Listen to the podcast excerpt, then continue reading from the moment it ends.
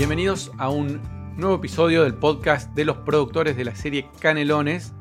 Un episodio especial porque hoy tengo a tres invitados, no a uno, no a dos, somos cuatro en la mesa. Está del otro lado Hernán en Areco. En Areco. Chiri en Luján. Yo estoy en Luján, así es. ¿Y querés presentar a quién tenemos invitado hoy? Sí, señor. Está con nosotros el señor Marcos Carnevale. ¿En dónde, Marquitos? En Mendoza, ciudad. Ciudad Mendoza, con difonía. Con difonía, en el medio de un rodaje intensísimo. Es un road movie que voy a atravesar la cordillera hasta llegar a Chile. ¿Cómo te gusta, eh? ¿Cómo te gusta complicarte la vida?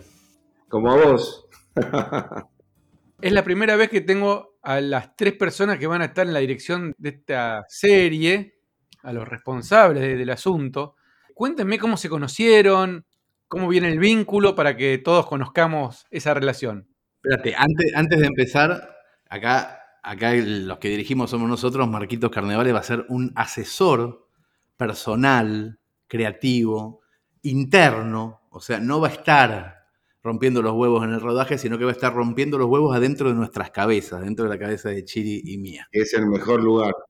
Que es el lugar más belicoso, es casi como estar en la cordillera.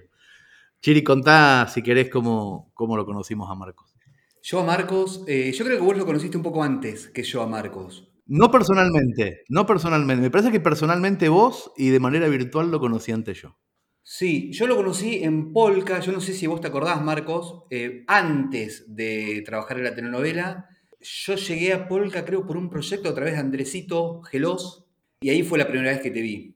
Y después, eh, un proyecto que no prosperó, y después en el año 2015, creo 2016, no recuerdo exactamente bien, por otro proyecto por el cual llegamos a Polka, Hernán y yo, eh, bueno, ahí tuvimos como que como que restablecimos la relación y laburamos en un proyecto que terminó siendo ATAP, en realidad. No sé si te acordás.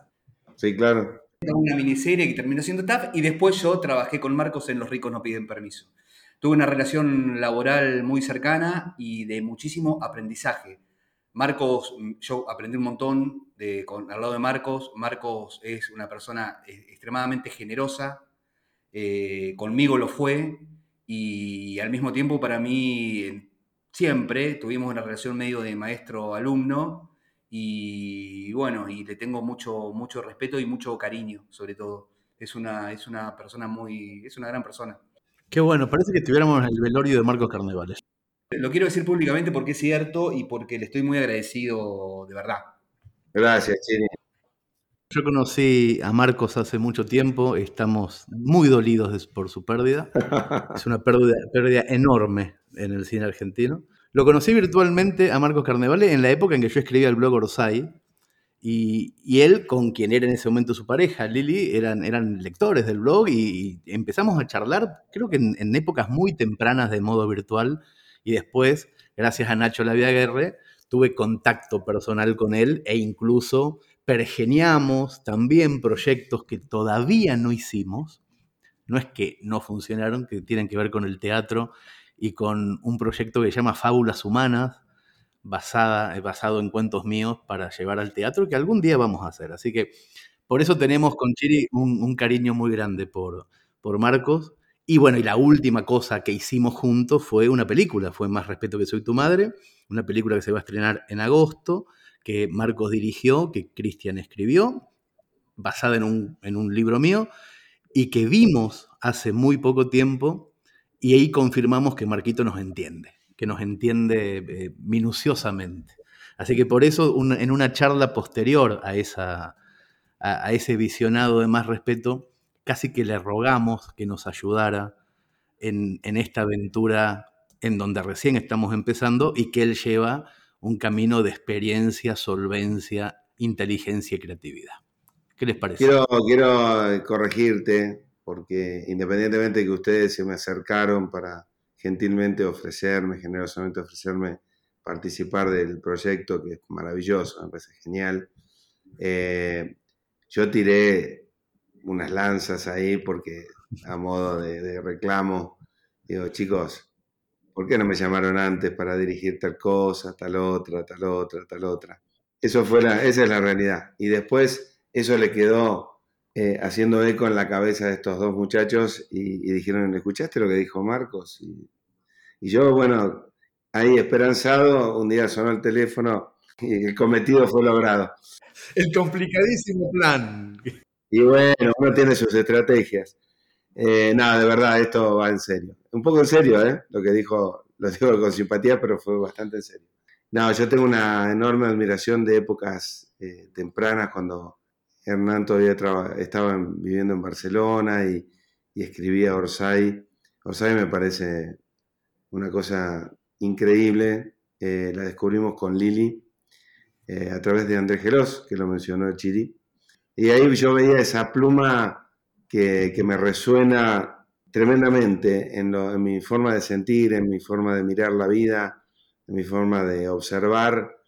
Eh, yo escribo, lo hago bastante bien, me ha, llevado hasta acá, me ha traído hasta acá, pero se lo dije hace poco a tanto a Chiri como a Hernán, ellos escriben mucho mejor. Quizás yo eh, se me da más por, por dirigir y demás, tengo una pluma linda, pero no llego a tener la agudeza, la, profundidad que tienen ellos para, observar la vida y después plasmarla en, el blanco y negro y, que uno lo pueda reinterpretar y darle vida a través de los, de los personajes y demás.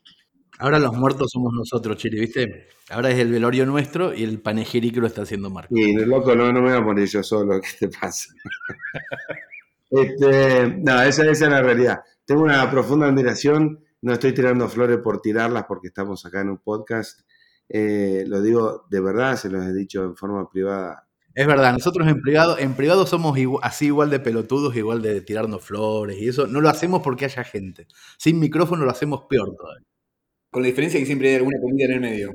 Claro, la, lo único que falta en este momento es la parrillita, los chinchulines. Marcos, ¿cómo? Te hago una pregunta. Vos tenés mucha experiencia y muchos contactos y seguramente muchas charlas en rodaje con gente de la industria audiovisual argentina. ¿Se comenta el proyecto Canelones? ¿Se comenta la forma en que estamos financiando estos proyectos? ¿O les chupa un huevo? No, no, no les chupa un huevo. Eh, se comenta como algo totalmente novedoso, ingenioso, porque lo es. A nadie se le ocurrió implementar un sistema como este están todos como muy expectantes de, ver esos resultados y esos productos. Sí, sí, no, y, además lo que llama la atención dentro del medio, que no, esto no está generado por una productora de las conocidas que producen usualmente cine o, series, o, no, está generado a partir de artistas, es decir, está generado por, autores, está generado por directores, eh, es muy distinto. Entonces, es como la patriada que yo me mandé al principio de mi carrera cuando hipotequé mi casa para hacer mi primera película. Esto es un poco salir a, buscar los dineros como hacemos siempre, los que hacemos películas, para, para que eh, haya inversores, haya productores que se enamoren tanto como uno del proyecto y se sumen a esa aventura y, bueno, y nos lancemos. Esa es la maravilla del cine. Y lo que tiene es que es un, viaje de ida. Es un, el cine es un veneno del que no se, uno no se puede sanar. Eh, no, no, no, es maravilloso. A mí es lo mejor que me pasó. Y aun cuando te va bien, más o menos, o muy bien, seguís y seguís y seguís. Es, es, es, es increíble lo que sucede, es muy, muy hermoso. Y creo que están haciendo, la idea me parece absolutamente revolucionaria y más que positiva, porque es como hacer participar a la gente que le gusta ya tu producto, como en el caso de, los que siguen, los seguimos a Hernán, y yo estoy en la misma lista que esa. Yo también estoy ahí, nada más que aportando mi know-how, si querés. Pero, pero creo que es, muy lindo poder admirar a alguien y ser partícipe de, esa producción, tener ese pedacito de esa producción y sentirse uno culpable de haberla hecho. Es, es hermoso eso. Qué bueno, qué lindo, qué lindo. Y yo tengo una pregunta más y ya los dejo charlar a ustedes. No, no, y después tirá, las, cuatro preguntas que tenés. Así no lo hacemos muy largo tampoco. No, no, por eso yo lo que te quiero preguntar es que también, como sos una persona que nosotros venimos de, somos muy nuevos en esto y vos tenés mucha experiencia, y que nos pongas en contexto de cuál es la situación de la producción audiovisual en este momento en Argentina. Yo entiendo, o lo que nosotros nos llega es que hay muchísimo rodaje, que hay muchísima efervescencia, que nos cuente si esto es así y qué nos espera para Canelones en el rodaje este año. Bueno, sí, hay una, enorme demanda por parte de, las diferentes plataformas eh, que se han lanzado últimamente. Eh, entonces, eh, están requiriendo más y más contenido. Creo que nunca se filmó tanto como se está filmando ahora. De hecho, para poder armar un proyecto, hablo de, elementos técnicos, tanto humanos como, como de fierros, tenés que preverlo con 6-7 meses de anticipación porque no hay. Hoy encontrar un asistente de dirección es muy difícil, un DF es muy difícil, eh, en todos los rubros. Entonces, está como, como que están todo, todo el mundo, está todo el mundo laburando, y eso nunca ocurrió. Siempre hubo huecos muy, muy grandes, como en la vida de cualquier artista. Siempre hay huecos. En este caso no, hay, una, hay gente que está rechazando trabajo porque no, no puede estar en dos lugares al mismo tiempo. Yo vengo a hacer, por ejemplo, para que tengas una idea, más allá de que soy un inquieto y trabajo mucho, pero en el último año hice dos películas y una serie. Es decir, es un montón, es un montonazo. Así estás de difónico también. Y hecho mierda de cara. Ahorita la acción. Te iba a preguntar si vos crees que esta tendencia llegó para quedarse o es una, una burbuja del momento. Es una buena pregunta. Yo creo que Sí, yo creo que, va a nivelar en algún momento. Yo creo que es una burbuja de un momento que va a durar bastante, si querés, porque hay que llenar las góndolas. Eh, eso me parece que va a durar bastante, no es cuestión de este año, creo que va a durar 3, 4 años por lo menos, y creo que la góndola después necesita que uno vaya reciclándola, entonces creo que va a bajar quizás un poquito. Hay que ver qué pasa también con el cine porque hoy el cine sala está en crisis, por lo menos acá en Argentina, y, muchos de los productos que se están haciendo van directamente a las plataformas.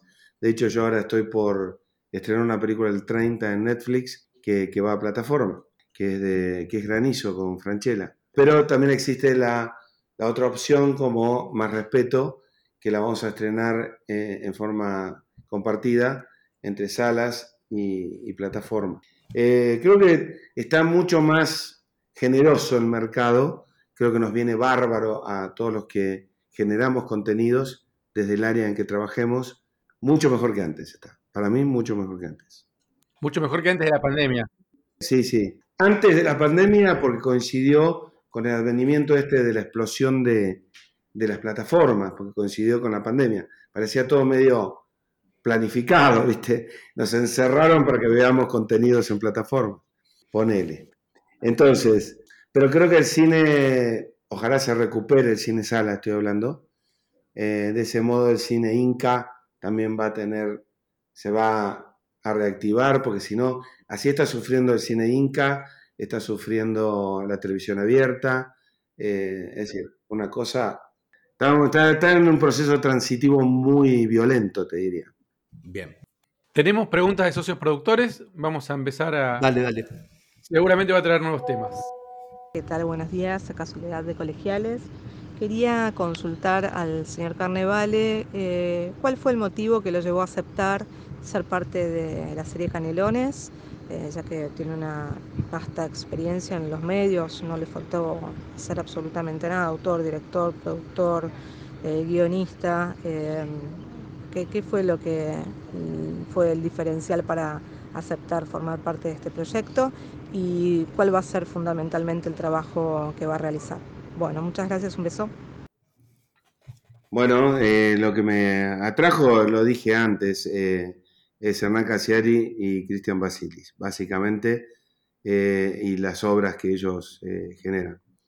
para mí es un honor poder mezclarme con estos muchachos y, y participar de, desde lo que yo sé para un producto tan lindo como Canelones. Canelones tiene una historia increíble, me parece potentísima, cuando con una parrillita en el medio y una limonada, un mediodía en Palermo me la contaron, me quedé duro así, no podía creer lo que me estaban contando. Y, digo, uff, internamente me dije, ¿cómo no estoy yo ahí?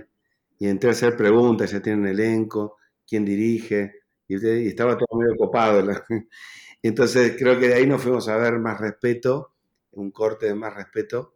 Y cuando terminó, eh, por suerte les gustó, porque para mí era como dar un examen también. Más allá de mi vasta trayectoria, para mí es un examen que aprobé por suerte. Eh, y, ahí hice mi reclamo y dije, pucha, está bien, me dejaron hacer más respeto, pero estaba la uruguaya, estaba Canelones, estaba esta, ¿por qué no me llaman para más? Y ahí ocurrió lo que ya contamos y, mi trabajo va a ser, en principio, porque tengo la agenda colmada este año, pero no queríamos dejar pasar la, la posibilidad de empezar ya una aventura eh, de meterme en canelones desde un asesoramiento, desde una especie de script doctor, si se quiere, tanto de, la dirección como de la estructura, la estética, y bueno, como para que esto llegue a buen puerto y se convierta, que no tengo ninguna duda va a ser un producto que se va a diferenciar por lejos de todo lo que se está haciendo. Vamos, mierda, carajo. Sí, no, de verdad lo digo, ¿eh? No porque te estés muriendo, lo digo de verdad. Vamos con otra. Hola Marcos, este es Sebastián Restrepo, soy su productor desde Colombia. Eh, quiero saber por favor cómo es el trabajo de dirección a varias manos, en especial con Cassiari en el medio. Un abrazo, gracias. Me echa la culpa de algo. Sí, sí, sí, sos culpable. Eh, hacete cargo, hermano. Eh, ¿Cómo es el proceso de dirección a varias manos? Bueno, eso es muy, muy, se arma en cada caso es un caso muy particular, es decir, claramente la tarea se divide. No puede ser que dos directores o tres directores o cuatro directores, la cantidad que quieras, estén todos haciendo la misma tarea dentro de lo que es el rubro de dirección. Generalmente uno se ocupa a lo mejor de la, cuestión visual de la película y el otro se ocupa de eh, la puesta en escena, por ejemplo. Esa sería una manera sana de co-dirigir. Por supuesto que hay todo un trabajo previo de mesa antes de ir al set, en el que se ponen claramente de acuerdo en la estética y en la puesta en escena que se va a hacer, en el tono que se está eligiendo para, para dirigir la película, y ahí los dos tienen que estar muy de acuerdo para que, para que eso ocurra. Doy fe que estos chicos están de acuerdo y están muy preocupados en hacerlo sumamente bien. Han recurrido a todo tipo de, de asesoramiento, coachings y demás para, para llegar al cometido, porque además tienen no solo un texto maravilloso y una historia potente que en la pantalla tiene que ser potente también, porque una cosa es cuando uno lo tiene escrito y después tiene que llevar esa misma potencia a, la imagen, ¿no? Y tiene un elenco envidiable, es una cosa alucinante lo que tiene. No creo que les resulte difícil. Y mi tarea ahí, en ese dúo, es estar un poco por detrás de ellos dos, congeniando estas ideas para que ellos me cuenten y, yo les cuente y se llegue a un puerto antes de rodar. Antes de rodar uno ya tiene claro qué va a hacer. A nosotros nos alivia mucho, nos, nos hace sentir muy seguros tener este, este padrinazgo de Marcos. Y de afuera se ve que son tres perfiles que se complementan, que lo que hace uno no tiene nada que ver con lo que puede aportar el otro y viceversa. Eso está bueno. No, no, no, no, no son lo mismo, son totalmente distintos y se nota y está bueno. Mira, eh, ahora cuando hicimos más respeto, ocurrió esto nada más que rotamos los roles. Yo me puse a dirigir solo, Hernán tiró el, concepto general, su, su, obra maravillosa es un mega monstruo, y el Chiri eh, lo cosió, lo armó, lo, lo, y yo lo tomé al monstruo que me dio el Chiri y lo hice vivir. Y bueno, ahí eh, se sincronizó todo eso y apareció esta película que que creo que es bien distinta, creo que él es muy fiel al espíritu Cassiari del libro, muy fiel, porque tiene sentimientos, tiene crudeza. Es buenísimo, perdón, yo voy a tirar un, spoiler chiquitito. Te sentás a ver una película que se llama Más respeto que soy tu madre, que es una comedia, dispuesto a cagarte de risa, y en la mitad de la película te das cuenta que ya lloraste cuatro veces y también te reíste. Y, esa, esa amalgama, ese sub y baja, que a mí me resulta muy nutritivo proponer cuando escribo, está plasmadísimo en la película. Y, está plasmado porque Marcos entiende de eso también. No, no, y lo que a mí me maravilla de, tu pluma es que está viva. Y yo creo que el cine logra su real cometido cuando rompe esa cuarta pared porque está vivo. Eh, no es un hecho objetivo que uno ve con el vidrio, con el blindex adelante. No, está vivo, por eso llorás, por eso te reís, por eso, porque te estás creyendo a ese mundo loco que imaginaste alguna vez, está ahí vivo y te lo crees, porque si esta gente puede ser que viva en algún lado, está, por más locos y absurdos que sean, están. Eh, eso me maravilla. Yo creo que hacemos un lindo trío y tengo muchas ganas de, generar, generar contenido. Yo soy como, estamos ahora en los 100 años de China Zorrilla, que fue como mi madre. Ella decía que era una entusiasta insensata. Y creo que acá ocurre eso, porque no paramos de, de hacer y hacer y hacer cosas sin parar. En realidad Marcos, Marcos no podía unirse a este proyecto Canelones porque la agenda de 2022 de él estaba complicadísima, pero solamente por la ansiedad que nos da poder hacer cosas en el futuro, empezamos aunque sea a meter la patita en el agua, en Canelones de hacer cosas juntos, sabiendo incluso que Marcos no nos va a poder acompañar al 100%, pero vamos a hacer muchas cosas después, entonces queremos empezar rápido. Hola, soy Rocío. Eh, quería saber si el contenido para plataformas es diferente al cine o a la televisión y, por qué, cuáles son las diferencias. Gracias. No, creo que no, no hay diferencias entre el cine, la televisión y, las plataformas. Lo que hay son formatos distintos y tonos distintos, porque hay targets distintos y se ve de modo distinto. Eh, la televisión abierta eh, se maneja con un mercado de targets y va a públicos diferentes. La televisión de plataforma es mucho más abierta a, la elección de cada uno y se, va atomizando los productos de acuerdo a, los clics. Eh, entonces van ganando lugar y permanecen, que es algo que en la televisión no, no ocurre y en el cine tampoco.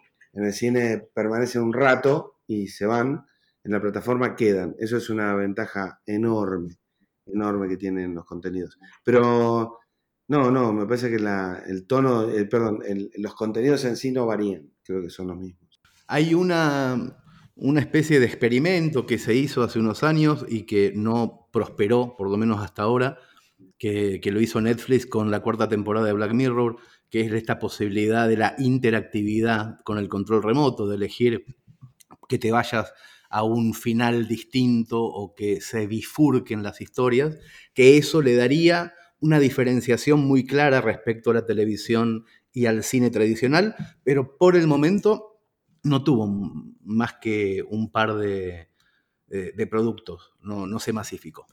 A mí me contaron, y esto, eh, si bien me, me dieron un ejemplo, de que empiezan a haber producciones de plataformas que bajan el guion, bajan ya la estructura y te dicen esta película hay que hacerla.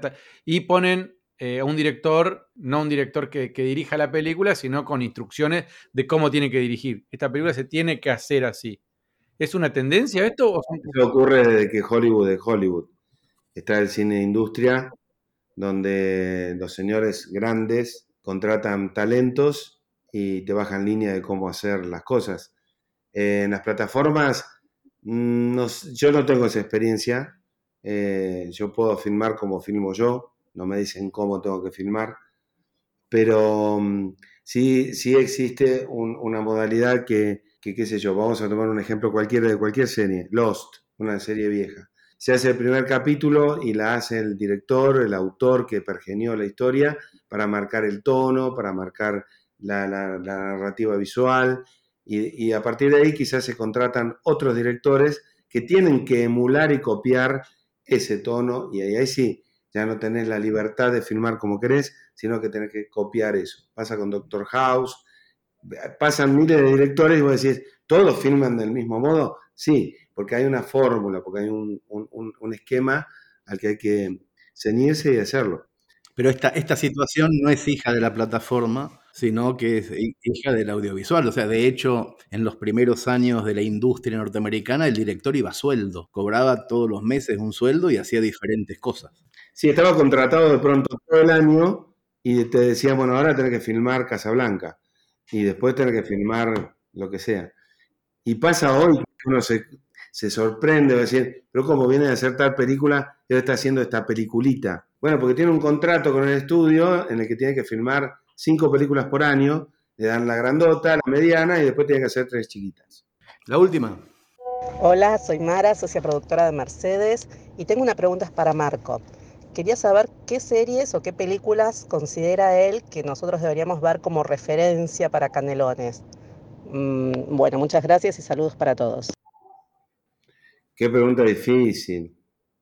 No sé si hay una referencia para Canelones concreta. No, una no, pero por ahí hay varias que vos decís, esto puede estar interesante para tenerlo en cuenta para... ¿Vos ves series, Marcos? Sí, yo, veo mucho. Lo que pasa es que Canelones, eh, para mí, yo me la filmé cuando me la contaron, la tengo filmada en mi cabeza, pero nunca lo, lo hablamos con los chicos. No sé, qué sé yo, por momentos me la veo es cruda, es muy cruda, me parece que, es, filosa, es muy... No sé, a veces le veo una estética a Wes Anderson y le veo un Guy Ritchie loco por ahí, qué sé yo, pero no sé qué, qué, tono le van a encontrar los chicos. Sí sé que es cruda, que, es una comedia, eh, que es un drama, que, que es un casiare auténtico, es un, es un, producto de una filosofía, una mirada de la vida muy particular, donde no hay mucha piedad, no hay mucha compasión con nada. Y al mismo tiempo sí, porque uno se emociona profundamente con lo que está ocurriendo ahí. Chiri, que, Chiri está levantando la mano ahí. No, no, no, que quería aclarar que estamos en una instancia muy preliminar todavía, eh, en la que Marcos no leyó nada. O sea, Marcos lo único que sabe es lo que le contamos nosotros eh, oralmente, y eso es una instancia muy previa todavía. Marcos tiene que recibir guiones, tiene que empezar a leer, tiene que tomarse un tiempo para imaginar, tenemos que empezar a buscar referencias. O sea, me parece que es una pregunta cuya respuesta todavía está en una fase muy prematura. De hecho, va a haber otros podcasts, seguramente con menos difonía y seguramente con la carne en medio y de forma presencial, en donde vamos a abordar estas temáticas, estas temáticas de Mara de Mercedes, un poquito más adelante, seguramente con mayor detalle. Sí, yo creo que, cuando estemos más cerca de, la realización del proyecto, que va a estar todo mucho más claro y uno está más empapado con la carne de por medio y de modo presencial podemos llegar a, charlar profundamente de todo esto y puede quedarle claro a mucha gente que se está buscando como qué, qué imaginería hay detrás de todo esto y sí, no es, el momento aún, está muy verde. Bueno, muchísimas gracias a los tres por su tiempo, Hernán, Marcos, Chiri, eh, y gracias a los socios productores que estuvieron escuchando este episodio, mandaron sus preguntas. Gracias Hernán, gracias Chiri, gracias Gabo, de verdad un placer estar aquí con ustedes. Socios productores, será hasta la próxima.